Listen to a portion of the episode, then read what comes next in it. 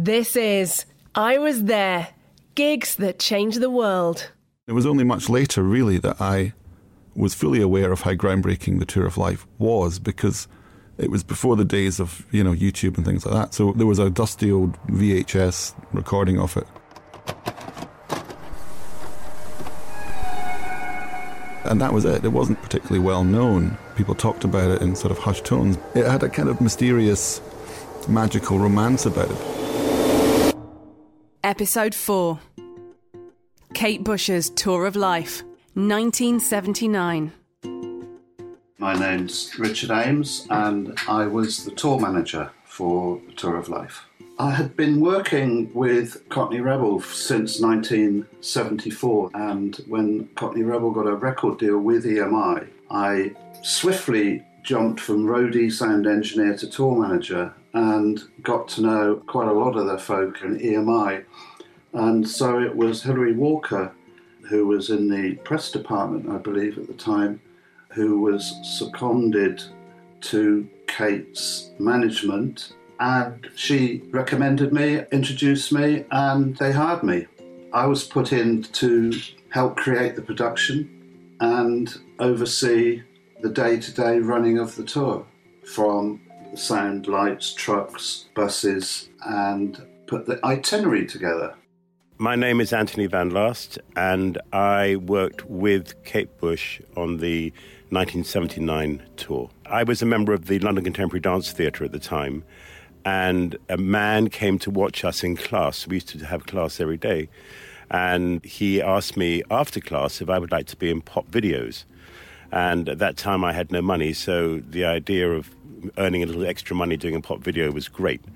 And so I went off and I did a few pop videos with him, and then you need someone to tell the dancers what to do. So I started choreographing pop videos. And then one day I got a phone message saying would I call him as quickly as possible.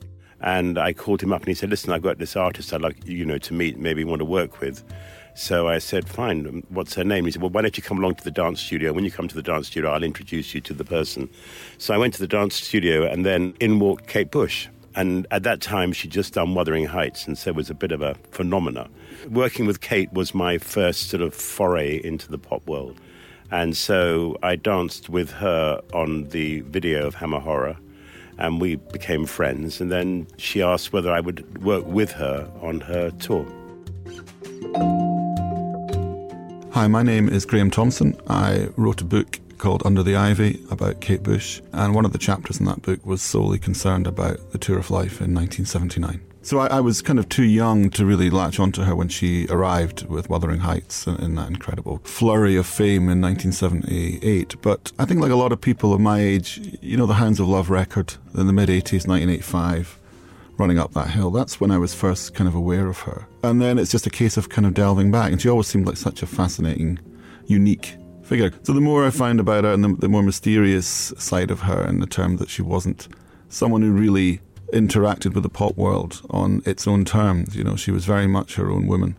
And I think that was interesting as well. And then it was a case of just kind of filling in the gaps.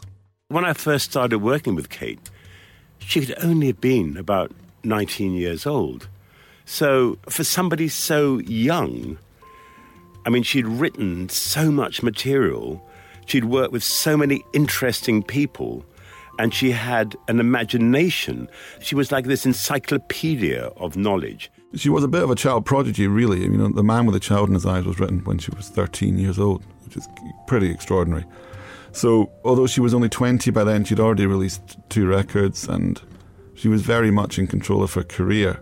But it does seem, looking back in hindsight, that, it, that she was. I mean, she was barely out of her teens and she was in control of everything what excited me about the whole thing was the fact that Kate was coming at it from a very different point of view. Kate had a very clear idea about what she wanted from the show. She wanted to bring in magic, she wanted to bring in burlesque, she wanted to bring in dance, she wanted to bring in mime. The show was completely her concept. She actually wanted to make her show a piece of theatre and I felt I was equipped to work with her on that.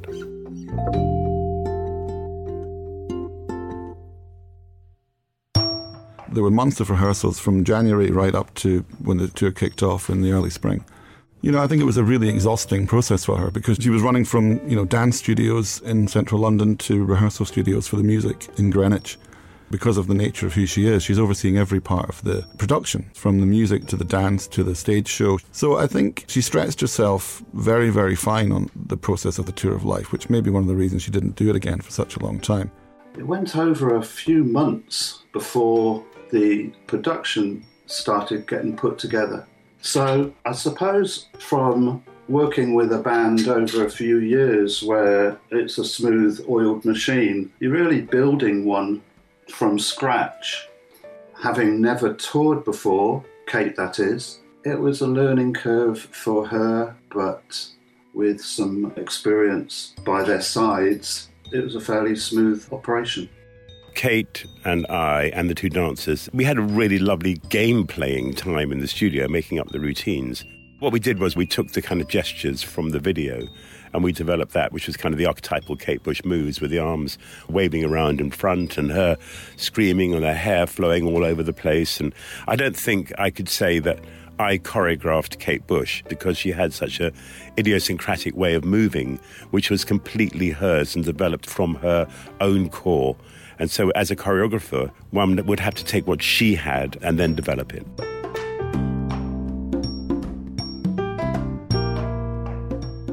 The great production technical aspect, from my point of view, that has gone down in history was the fact that Kate wanted to dance. She didn't want to hold a microphone. Kate said she wanted to dance, and in my stupidity, I'd forgotten that she had to hold a microphone. So we made up a lot of choreography and with her arms waving around. But I'd forgotten that she had a microphone. And two very clever guys who worked for the sound company, Gordon Patterson and Cameron Crosby, they put their heads together and came up with the headset.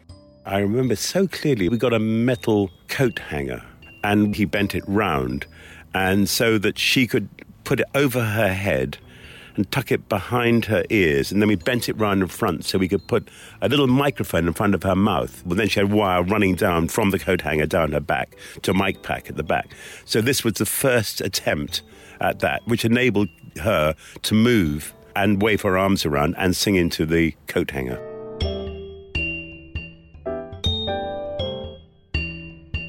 And our great fear every day in sound check and testing was not having the local cab company come through the PA because they're on the same wavelength as the wireless transmitters that we were using for the show. It was a true story, and at the time I didn't think anything strange of it, but now I go, I can't believe that happened.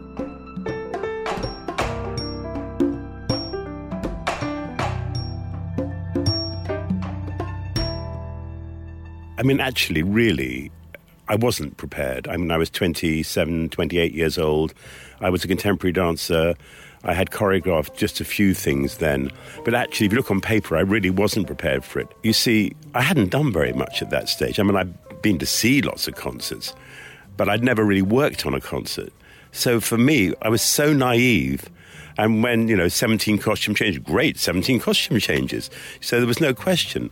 So I got the sense of, again, like a kind of theatrical troupe who were heading off on a great adventure on a bus, you know, and really invested in the idea. And I think a real camaraderie amongst everyone there who, who really were feeling this was an adventure that they hadn't been on before. And also perhaps with a point to prove. It's hard to think now, perhaps, because Kate Bush is so universally beloved, but at the time, she wasn't necessarily. There were people who loved her, and there were a lot of people who, who didn't like her and, and still thought she was something of a novelty. Somehow, between us, we made the show, and it was made with enthusiasm, it was made with passion, it was made with drive, and possibly with naivety as well. I think it was a chance for her really to prove how good she was at so many things. But I do think the word naive is interesting because there were members of the team who felt she kind of did bite off more than she could chew sometimes because she was, you know, so wiped out at the end of each show.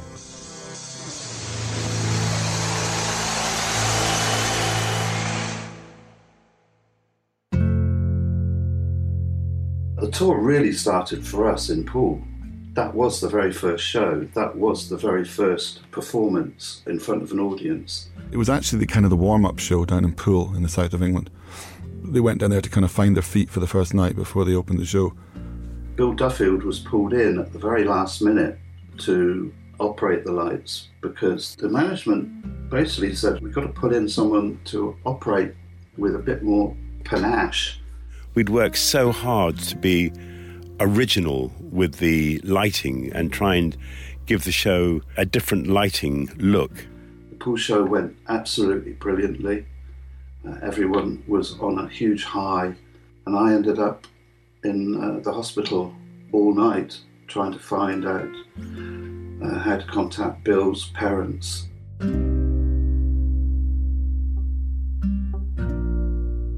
I mean, the experience is marred with that memory, and the tour very nearly, I think, got cancelled.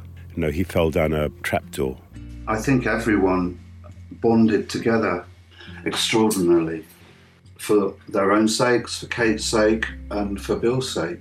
And the consensus was, I mean, the people I've spoken to who were on that tour felt that that actually kind of brought everything together. You know, it could easily have ruined the tour before it started. And she did consider, I think, briefly cancelling the tour because of what a tragedy that was.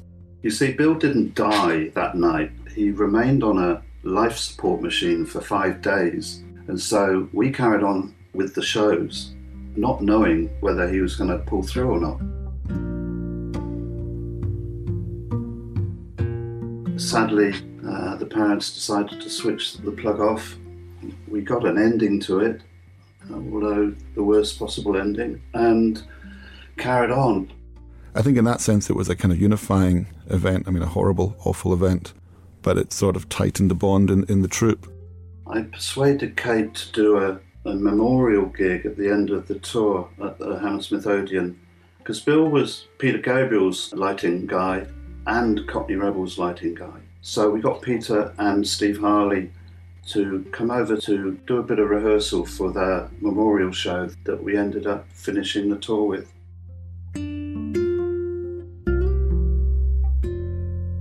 And of course, at the end of the tour, they played this benefit gig at Hammersmith Odeon for his family. So there was a narrative arc, I suppose, to that whole event, which I think added an emotional bond to the whole tour.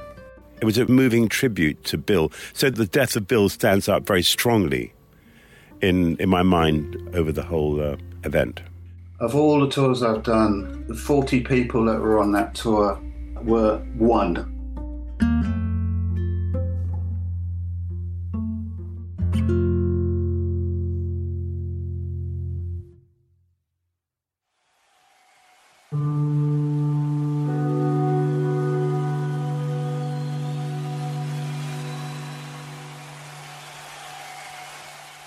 From a modern perspective, it looks quite old fashioned. It's quite murky, some of it. It relied quite a lot on, you know, the human eye just catching what was going on on stage. It wasn't a big razzmatazz presentation.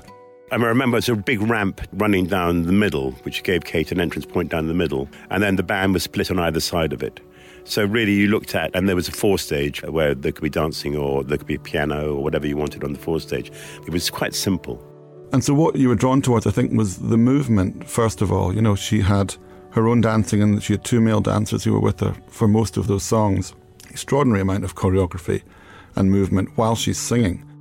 Although the band sat at the back, the foreground of the stage itself was clean and able to look different for each song, as maybe a piece of staging was put in with dry ice to look like a deck by the side of a lake, or with the magician coming on with Kate doing tricks.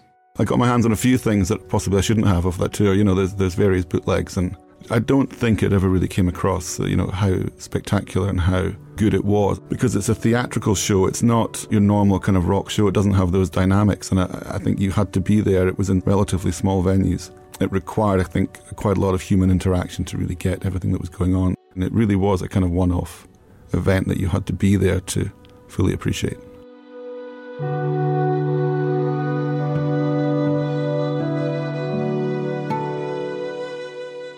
I think because of the way she writes songs, the way she sees songs, the way that characters present themselves in her songs, they're not merely a kind of expression of an emotion in a sort of autobiographical sense. I think they're already very, very vivid to her.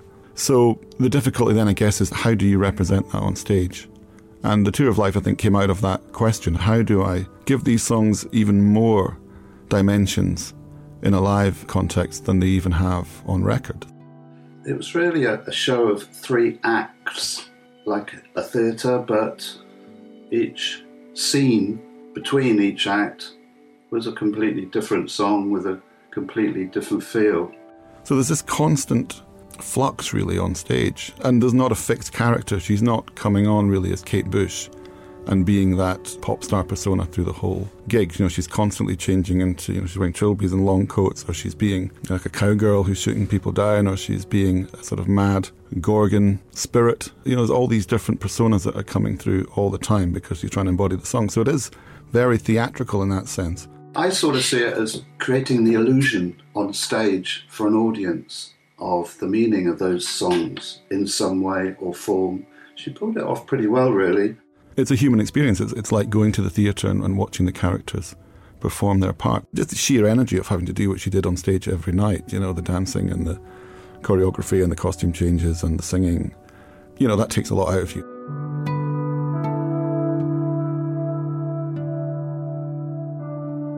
And she had a relationship with the audience, which was like an actress. She held the audience right in the palm of her hand.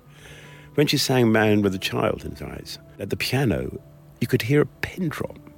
It was phenomenal. She could communicate with an audience in a way I've never seen anybody at that stage communicate with an audience before.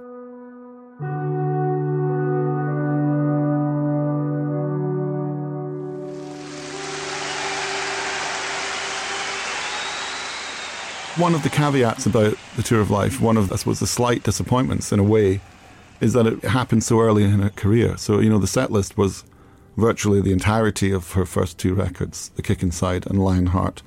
So she's playing pretty much her entire repertoire at that point. We don't get to see her full catalogue in full bloom. It's still musically evolving. I remember in Poole, because I'd driven down to Poole in my clapped out old Triumph and I remember the show, and I remember the audience absolutely going berserk. So, all the things, all the numbers I'd watched in a kind of analytical way throughout the whole rehearsal process, and all the choreography we'd made throughout the rehearsal process, and all the magic and all the various elements we put into the show. And when suddenly you put it in front of an audience, and the audience went absolutely crazy. And suddenly, this person, whom was the person I worked in the studio, we worked out steps together and we were workmates. And suddenly, I watched Kate on the stage and went, oh my God, this woman is a phenomenal superstar.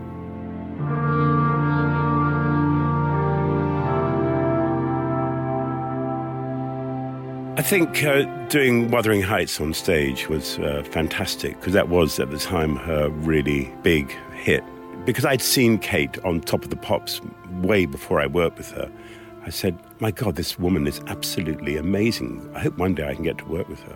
And then standing in the wings, watching her doing Wuthering Heights on stage was absolutely amazing. And then looking around into the audience and watching the audience faces as she was doing it, it was an amazing time because she was such a superstar.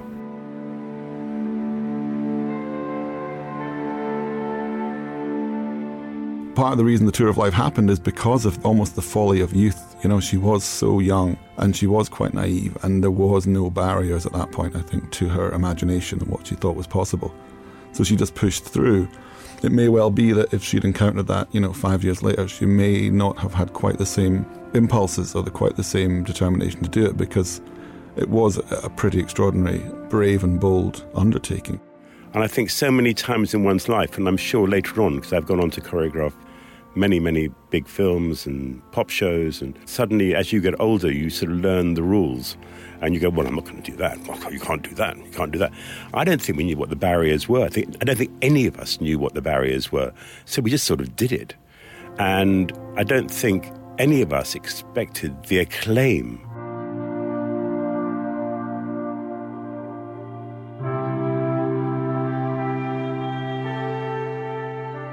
no one really had seen anything like this before. I think we can look at maybe David Bowie's Diamond Dogs tour, which never came to the UK, which had a degree of that kind of theatricality in, in a small theatre. Apart from that, I don't think there was anything you could really compare it to. It wasn't a big stadium rock show, it wasn't that kind of extravaganza. It kind of brought pop music in the broadest sense into a, a completely new realm. I think the response was overwhelming because one, it was a very good show. Two, probably there's never been a show like that before. You know, all the influences she had. There were no other rock singers who had those kind of influences. And all the people she gathered around her to make the tour, her brothers, and hopefully me, and and the dancers, and all the people she gathered around her, it was completely, at that time, original.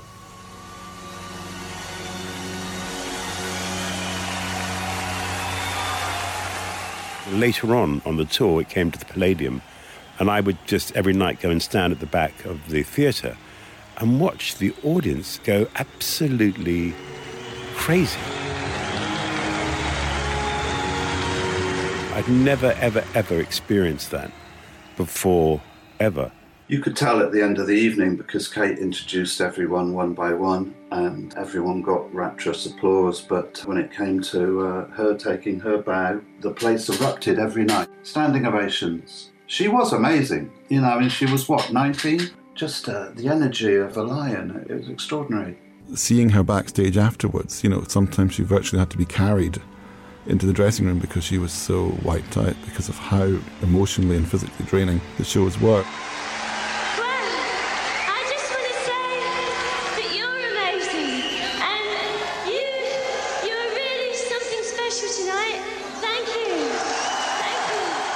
When we finished Hammersmith, none of us had any idea that she was going to actually give up touring. I mean, none of us had any idea at all because of the success of it and because she looked like she really, really enjoyed doing it. When it came to saying, well, you know, do I tour or do I make a new record or do I put some of the funds for touring into making four very innovative videos? Each time she made the decision that she would rather do something else. I think that's it. Kate was a fabulous live performer. And so the idea that she wasn't going to tour anymore, if someone had told me then, I wouldn't have believed it. I would never, ever, ever, ever have believed it. But then nothing about Kate is normal. As for why she didn't want to tour, I think just the general lifestyle probably didn't suit her. I think some of the imperfections of performing on stage, where there's always a degree of the unknown and things can go wrong technically. Probably didn't suit her temperament as an artist because she preferred to be in control of what she was doing all, all the time, and the studio was a much better place to do that. I got to hang out in the studios for a couple of the albums after that, and her head was always always in the studio. She seemed to just love that environment. And uh, whenever you popped the question, she used to say, "Oh, don't know, maybe." There's always a danger that we kind of overstate the significance of these things. I think one of the reasons we talk about it so much is because it was kind of a one off for so long. So it, it, was the only chance that anyone had of seeing Kate Bush for a very, very long time. The longer the time passes and the longer that she didn't tour or play live, there's a mythic quality that kind of is attached to that. You know, you saw Kate Bush saying, wow, but I don't think we can separate it from the kind of mythology around Kate Bush. I think if she toured in 1981 and 1983 and 1985, the Tour of Life would probably have a little bit less resonance. For most people, it was because it was the one and only time that she did that that it has, I think, the real mythology about it.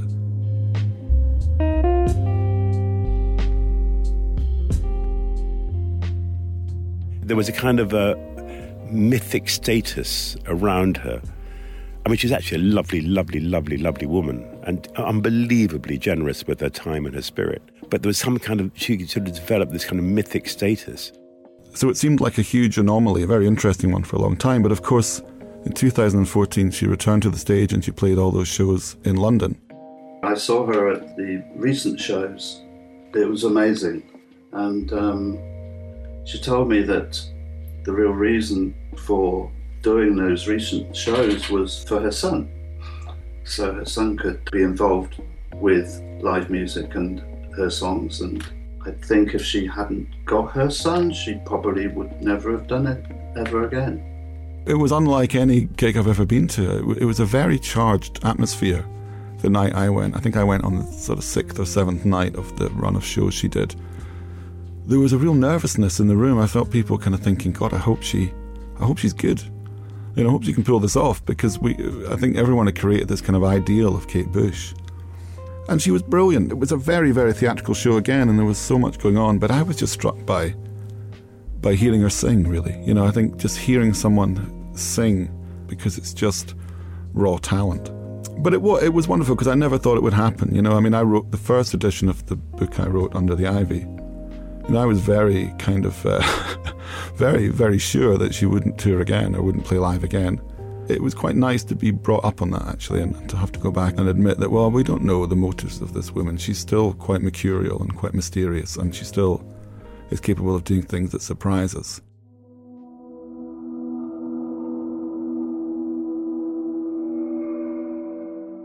I remember Kate saying to me, we were having a chat one day quietly, and she said, she said to me, This job for you, Anthony, is going to be like dropping a pebble into a lake and the ripples from it are going to go out and they're going to hit the shore over the next few years, and your life is going to take off. And she was completely correct. Kate completely launched my career. By association, the acclaim I got from having worked on the show changed my whole life, completely changed my life. The reason it's talked about now still, I think it strikes a couple of chords not only for UK music live shows, but also uh, in Kate's career, in retrospect, how precious those shows became. She clearly loved singing on stage and she loved the connection between herself and the audience. So now it's a shame she didn't do more of it. I suppose we look back and think it looked like the beginning of something quite amazing at the time. It was the only tour she ever did. So, for the huge amount of output that she's created over her career, there's only two albums worth of that huge amount that was ever seen live up until the recent run of shows at the Hammersmith Odeon.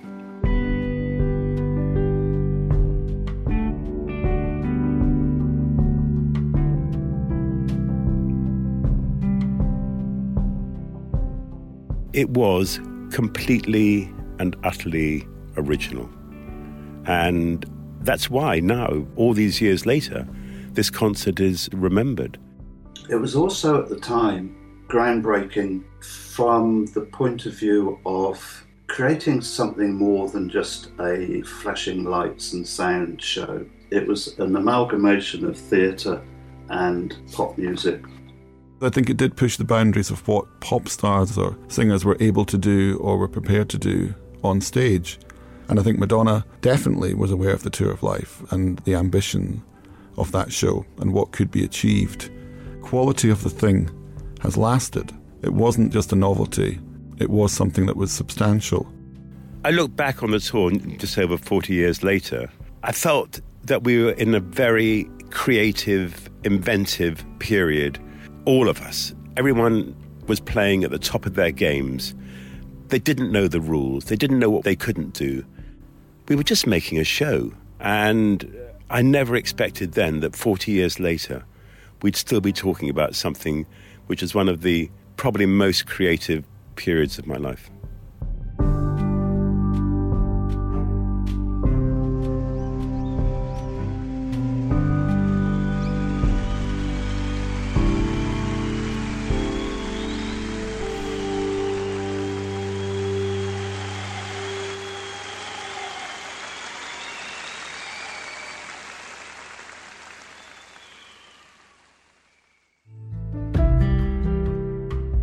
To Kate Bush choreographer Anthony Van Laast, Kate Bush tour manager Richard Ames, and Kate Bush writer Graeme Thomson. Don't forget to rate and subscribe if you enjoyed the podcast, and make sure to share I Was There with friends. I'm Sophie Kay, and this was an Absolute Radio production. Next time on I Was There, gigs that changed the world. A weekend that marked the pinnacle of Britpop and the essential music event of the 90s. you wanted it to be so good and you were slightly thinking, oh, maybe it's not going to be, but it was. It was very hard to ascertain that at the time. But yeah, it was. It was the zenith. It's great to know that you were really a part of history, music history. It's Oasis at Knebworth.